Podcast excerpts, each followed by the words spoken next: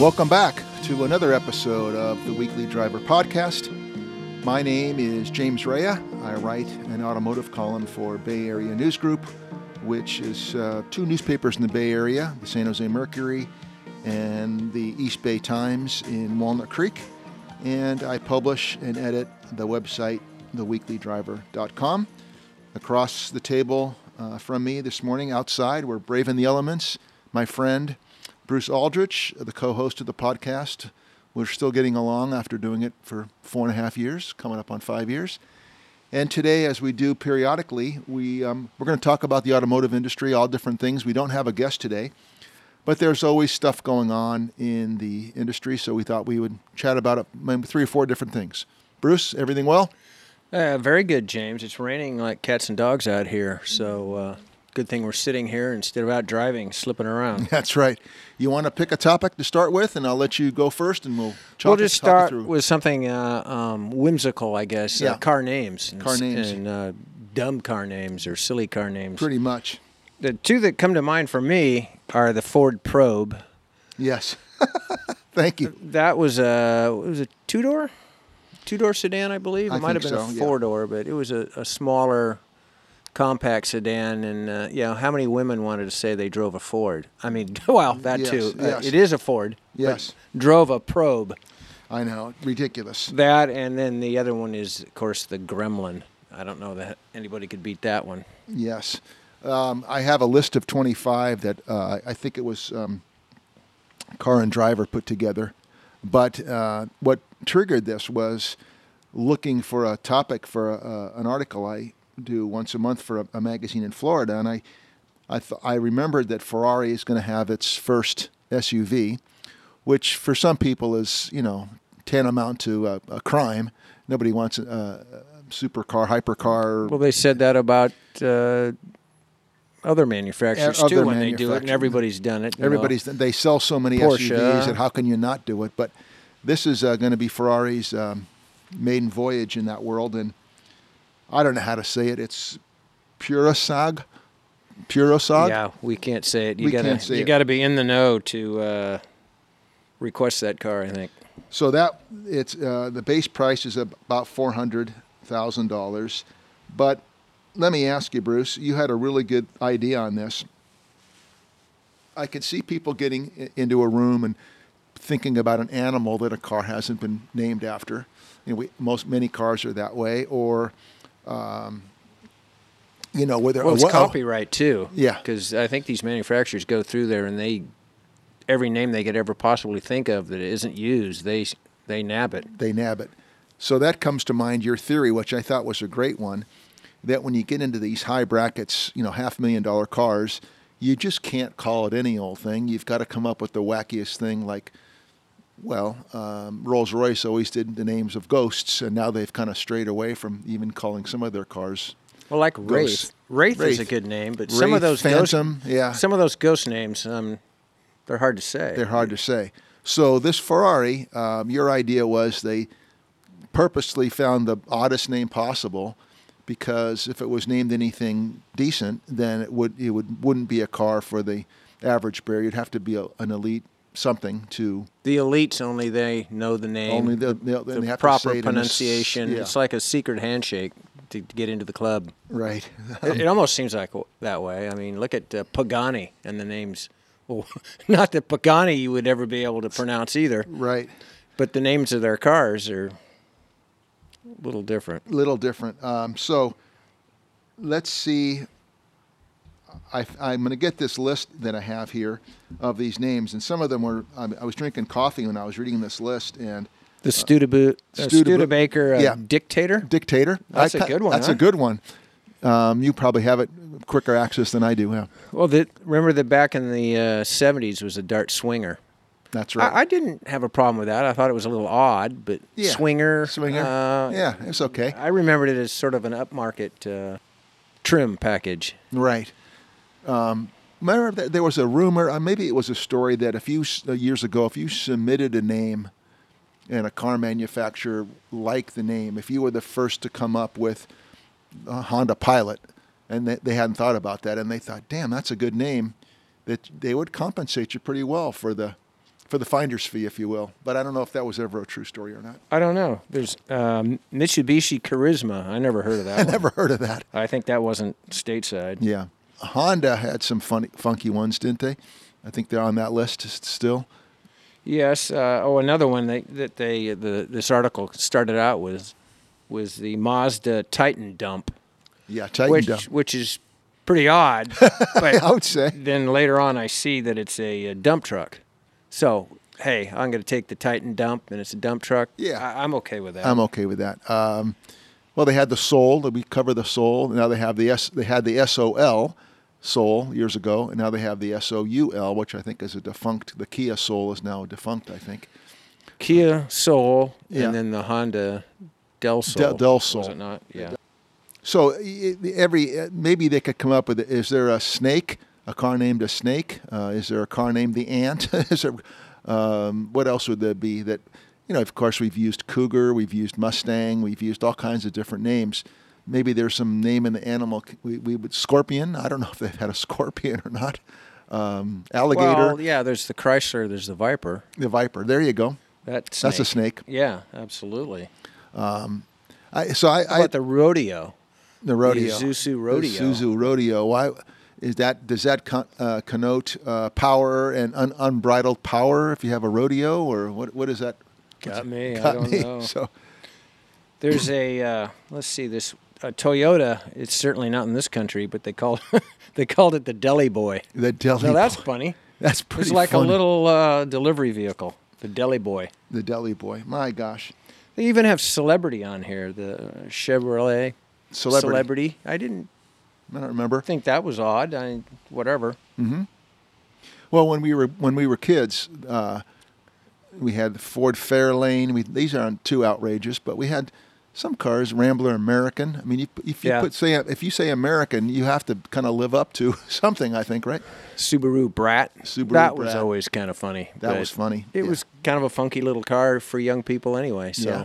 The Geo fit. Geo Metro was a weird one. Um, I, I'd like to be in on a, that meet those meetings. Wouldn't you like? You go to you go somewhere and they say, "Well, today, boys, we're going to name a car.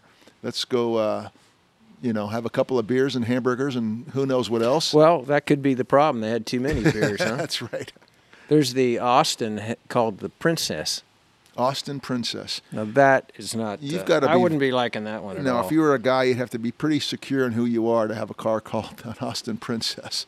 Well, in, in the luxury brands, what are some of the the Lamborghini? oh, those hypercars. Yeah, those are the ones. Yeah, those are the ones we can't pronounce. Yeah. yeah, um, Koenigsegg, something. You get into the Italians and Yeah. some of these, even the American ones. Yeah. Yeah, so my uh, I'll have to d- dig into where this Ferrari name, what it actually means. Is it is it a special kind of horse that may tie into the horse kingdom somehow? That's a rare breed of horses. I don't, I don't know, but they didn't do themselves any big favors by calling their first SUV a name that only the few people can pronounce. I'd I'd call it Puro Song. Pearl song. P U R O S A N G U E. Mhm. Sangu sang. Puro sang. Per- I don't know. We have to get the We'll have to the media guys are going to have to call us on that one. That's right. So uh, also today um, we have other stuff going on in the automotive world. The Oh, by the way, that Yeah. Ferrari has a 12 cylinder in it, of course. 12 cylinder. Yep. Jeez. Okay, Sacramento and Bakersfield, I believe, are have dubious honors recently of being two of the worst cities in the country. We're in Sacramento. Bakersfield's what three hours away. Two of the worst driving cities in the country. Yeah, I saw that. Uh, Yeah. Isn't that interesting that California had about three of them? Yes, uh, I would have suspected New York uh, would be up there. Uh, any big Chicago, any big metro areas, but Bakersfield and Sac. We live in a metro city, but I was kind of surprised by Bakersfield's Interstate Five, right? And you just fly through it, and There's the pro- nothing there. There's nothing there. No. Sacramento, we know our highway system is not the best in terms of the interchanges and what do they call it, the WX, and we have all these different um, designations for the way that our freeway the- system. The potholes are so bad The too. that- potholes are that- really that- bad. They cause a lot of wrecks and blown tires. I'm always a little skeptical of some of these surveys. You, I always wonder, and you do as well, what it the sur- what the survey's based on. Is it 10,000 uh, data points? Is it 100 data points? And most of these places are, you know, selling trying to sell their website for their insurance or some other thing that they're going to sell. But they come out with these surveys. Some of them are pretty great, like the one that we've talked to many times, the the car company that we've talked to four or five times during our podcast. Um, they have great surveys, over a million. The data points are a million vehicles. Well, this one doesn't have a lot of uh, data points, I don't think. So, like, take Bakersfield. The Mm. city ranks eighth in accidents and citations issued, Mm-hmm. fourth in speeding violations, and has the highest DUI rate. Mm-hmm. So, those are like the four categories. Uh, Sacramento, where we live, Mhm. is number two on the list. Sacramento wasn't far behind, 10th in accidents, DUIs, and citations Mm-hmm. but just outside the top 10 in speeding drivers.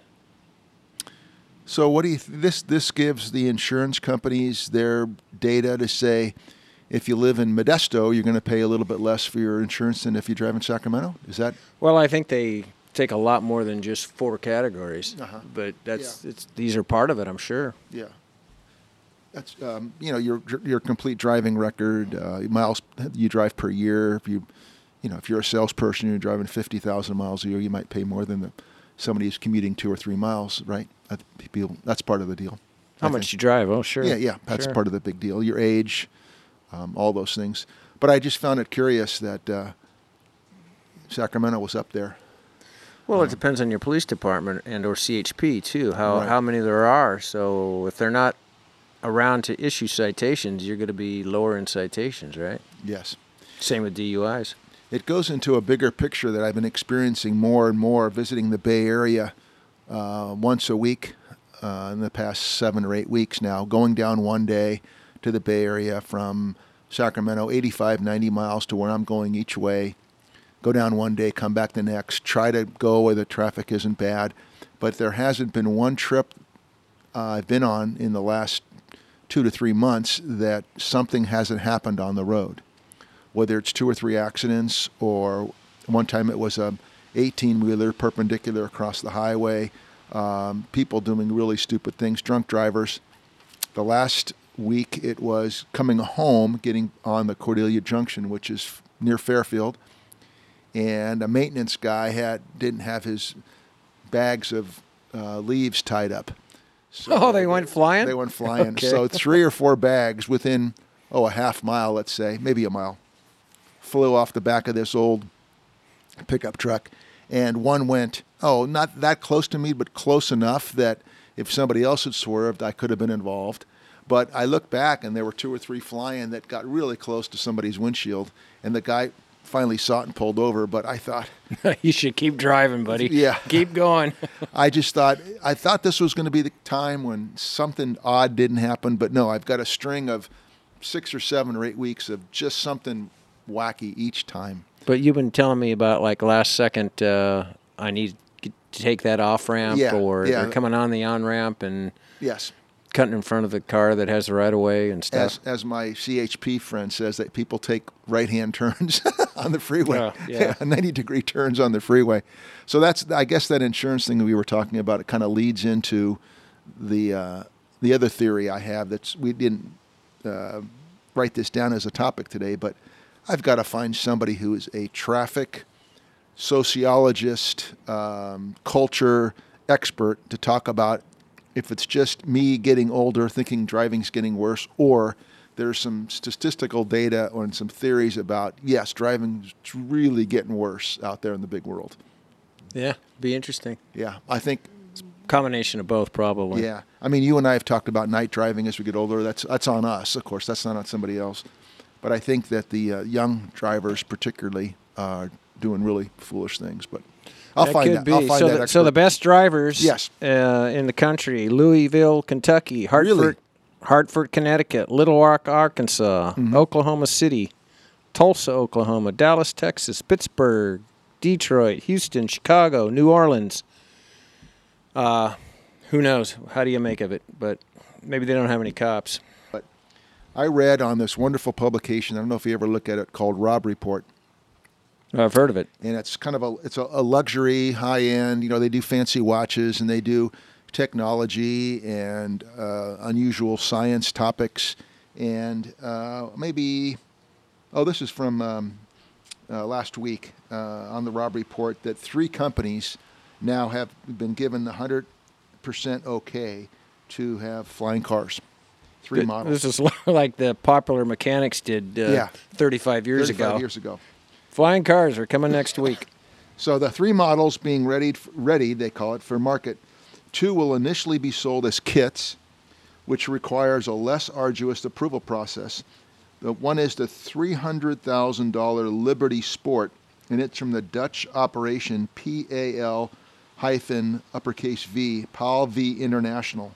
It's testing to be sanctioned by the European Aviation Safety Agency as a turnkey flying machine, a process, will, process that will take at least 18 months. The first deliveries are expected in 2024.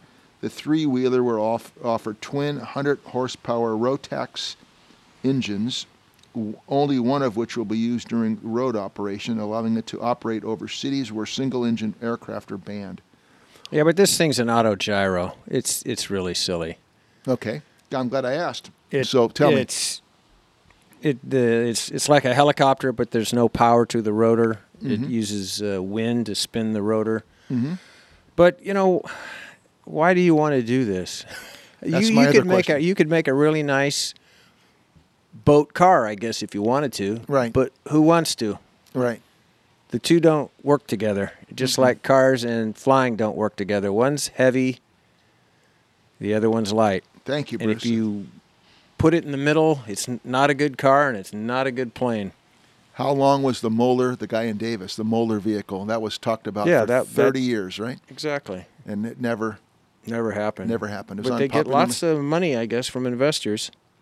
So this other one is, uh, let's see, it's um, 280 horsepower aviation engine from South Africa-based Adept Airmotive. A basic pilot's license will be required to fly the aircraft, which will have a cruising speed of 186 miles an hour, and will be priced to compete with general aviation four-seater such as a Cessna 172 and a Cirrus SR-22.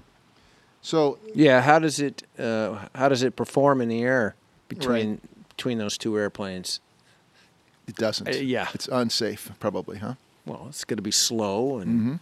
not handle very well, and we don't have drive. We, don't, most of us have uh, driveways or a parking lot near our home, but we don't have a runway. Yeah. The closest one to home is called the Samson Sky. It's in Oregon. Expects to be delivering uh, the Switchblade flying car in 2024 after 14 years in development. The three wheeler offers what founder Sam Bousfield calls a skybrid system, a gas engine that generates power for one electric motor that drives the prop and another motor, or possibly two, for the wheels, starting at an estimated price of $170,000. It will be sold in- a kit format. Oh, it's going to be priced nice too for Priced every family. Every family can get one. So now the question becomes above and beyond the feasibility and the safety and Price. that price, what about privacy issues? They wouldn't that be noisy? Those things running around all over. Yeah. And I know that you very skilled at your drone operation that you've done these great videos, but is this potentially do they have some restrictions? I wonder. Like can they can this thing come down into your backyard? How far, how low can it fly? Well, the ones I'm seeing here are not uh, vertical takeoff and landing. They're conventional airplane. Okay. So you're still going to have to land at the airport. Oh, so they have to the they're under the FAA Yeah. restrictions like regular and aircraft. then you drive in from the airport. So what you're really saving is that trip from the airport. Gotcha. Gotcha. But you know, Uber's pretty good, and yeah, sure. pub- the public bus or something or friends.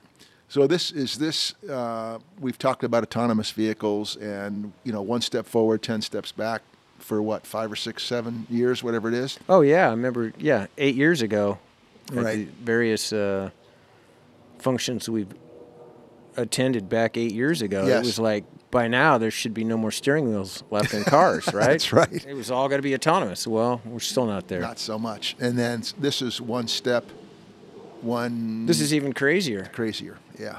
Uh, next week, Bruce, um, you have another commitment, but I'm going to go to the LA Auto Show. I think this is my 10th time, maybe ninth or 10th time. And I have already gotten, uh, I'm sure other people have gotten other invitations, but I got a, this morning got something from VinFast again. Excellent. We had a great time last year, if I do recall. They We- do throw a good party, They do throw a good party. We had a great time. Tell them what VinFast is. VinFast is a Vietnamese car company. There are other Vietnamese car companies, but this will be the first one that's going to be available in North America. And Fully electric, right? fully electric, and they have been spending and promoting, as you pointed out this morning, and I, you reminded me that VinFast is now a sponsor of the Ironman uh, Triathlon, Triathlon Corporation, yeah. yeah, and that's a big time thing. Um, whether it's in other sports, uh, baseball teams, co- um, golf tournaments, you know, the Hyundai Classic or whatever. This is a big time money thing for them. I don't know how many other twenty. They're rolling out in California, I know. Right, are there twenty five Ironmen now? Something like thirty. Oh, at least. Yeah. Yeah. all around the, the, the world. Yeah, all around the world. And so um, I remember standing next to this guy. We were standing next to this guy at this party that was, we've talked about a few times. It was so well done, so low key. Hi, I'm the president. Hi, I'm this, this I'm the that. Right. Everybody's here to have a good time. I'll be around. I'll be in the neighborhood if you have any questions. There was no pontifications for half an hour. Nobody wanted to get a hook and pull the guy off stage. It They was showed a, a real short presentation. Yeah. Three or four minutes, three I or four minutes. It was, was really it. well done. We were standing next to this guy. The bar was open a lot longer than three or four minutes, though. Yeah, we we did. Uh, that guy was. Those guys are pretty cool. Uh, make us something, okay? They made us Yeah, something. Uh, what was I going to say? Oh, the there was a guy standing next to us, and one of these people was speaking, and he said, uh, "I mean, he he he, he threw the bait out, and we kind of took it. Um, how much do you think they invested in the guy?" We said, "I don't know," and the guy said, uh, "Was it three hundred million or four hundred million?" And the guy said, "Yeah, but that's that's they'd have nowhere near. They'll never make it on that." Right. Yeah. And so I think yeah, it was something like 350 million. I think they Yeah. were uh, budgeting for the launch, yeah, which is n- now apparently. yeah. And uh, yeah, this other guy Said, that's nothing. total total failure. Got to need 10 to 12 Yep. Uh, that was or 1.2 billion. I, Yeah, I should say. Yeah. 1.2 billion. And uh, I don't know who the guy was. He was just kind of throwing his opinions in the, into the wind, and we just happened to hear him. But uh, it sure seems to me that VinFast is doing it the right way. I mean, they're not just the other companies that have come and gone. Byton comes to mind, and Bollinger, and all these others who are just gone. Uh, what was the other one? The uh, Even ones that like uh, Rivian. I mean, where are they? trouble, I having think trouble. they delivered what 1,200 vehicles or something. That's it. And the Elio, remember we did the Elio? Yeah. Oh God, gone. That guy's gone somewhere. Who knows? But I look forward to the LA Auto Show. Um, a little bit of a lesser presence for the media, uh, day and a half uh, media presentation. But all the major manufacturers, I'm sure, with a big influence still on autonomous and uh, it's got to be electric something. yeah EV Fierce, I'll bet, this year. Yeah, and they, they've introduced a new kind of area that's not of interest to me so much, but it's a big thing, the cru- cruising. All that said, uh, thanks for joining us on the weekly uh, Weekly Driver podcast today. Look forward to some guests from the LA Auto Show next week. We'll see what we can come up with and future guests. Um, don't forget to visit my site, theweeklydriver.com. We have a free newsletter. Of course, our podcasts are free, as well as on my site. You can get them on all the major podcast outlets and uh, tell us what you think. So uh, we'll talk to you next week.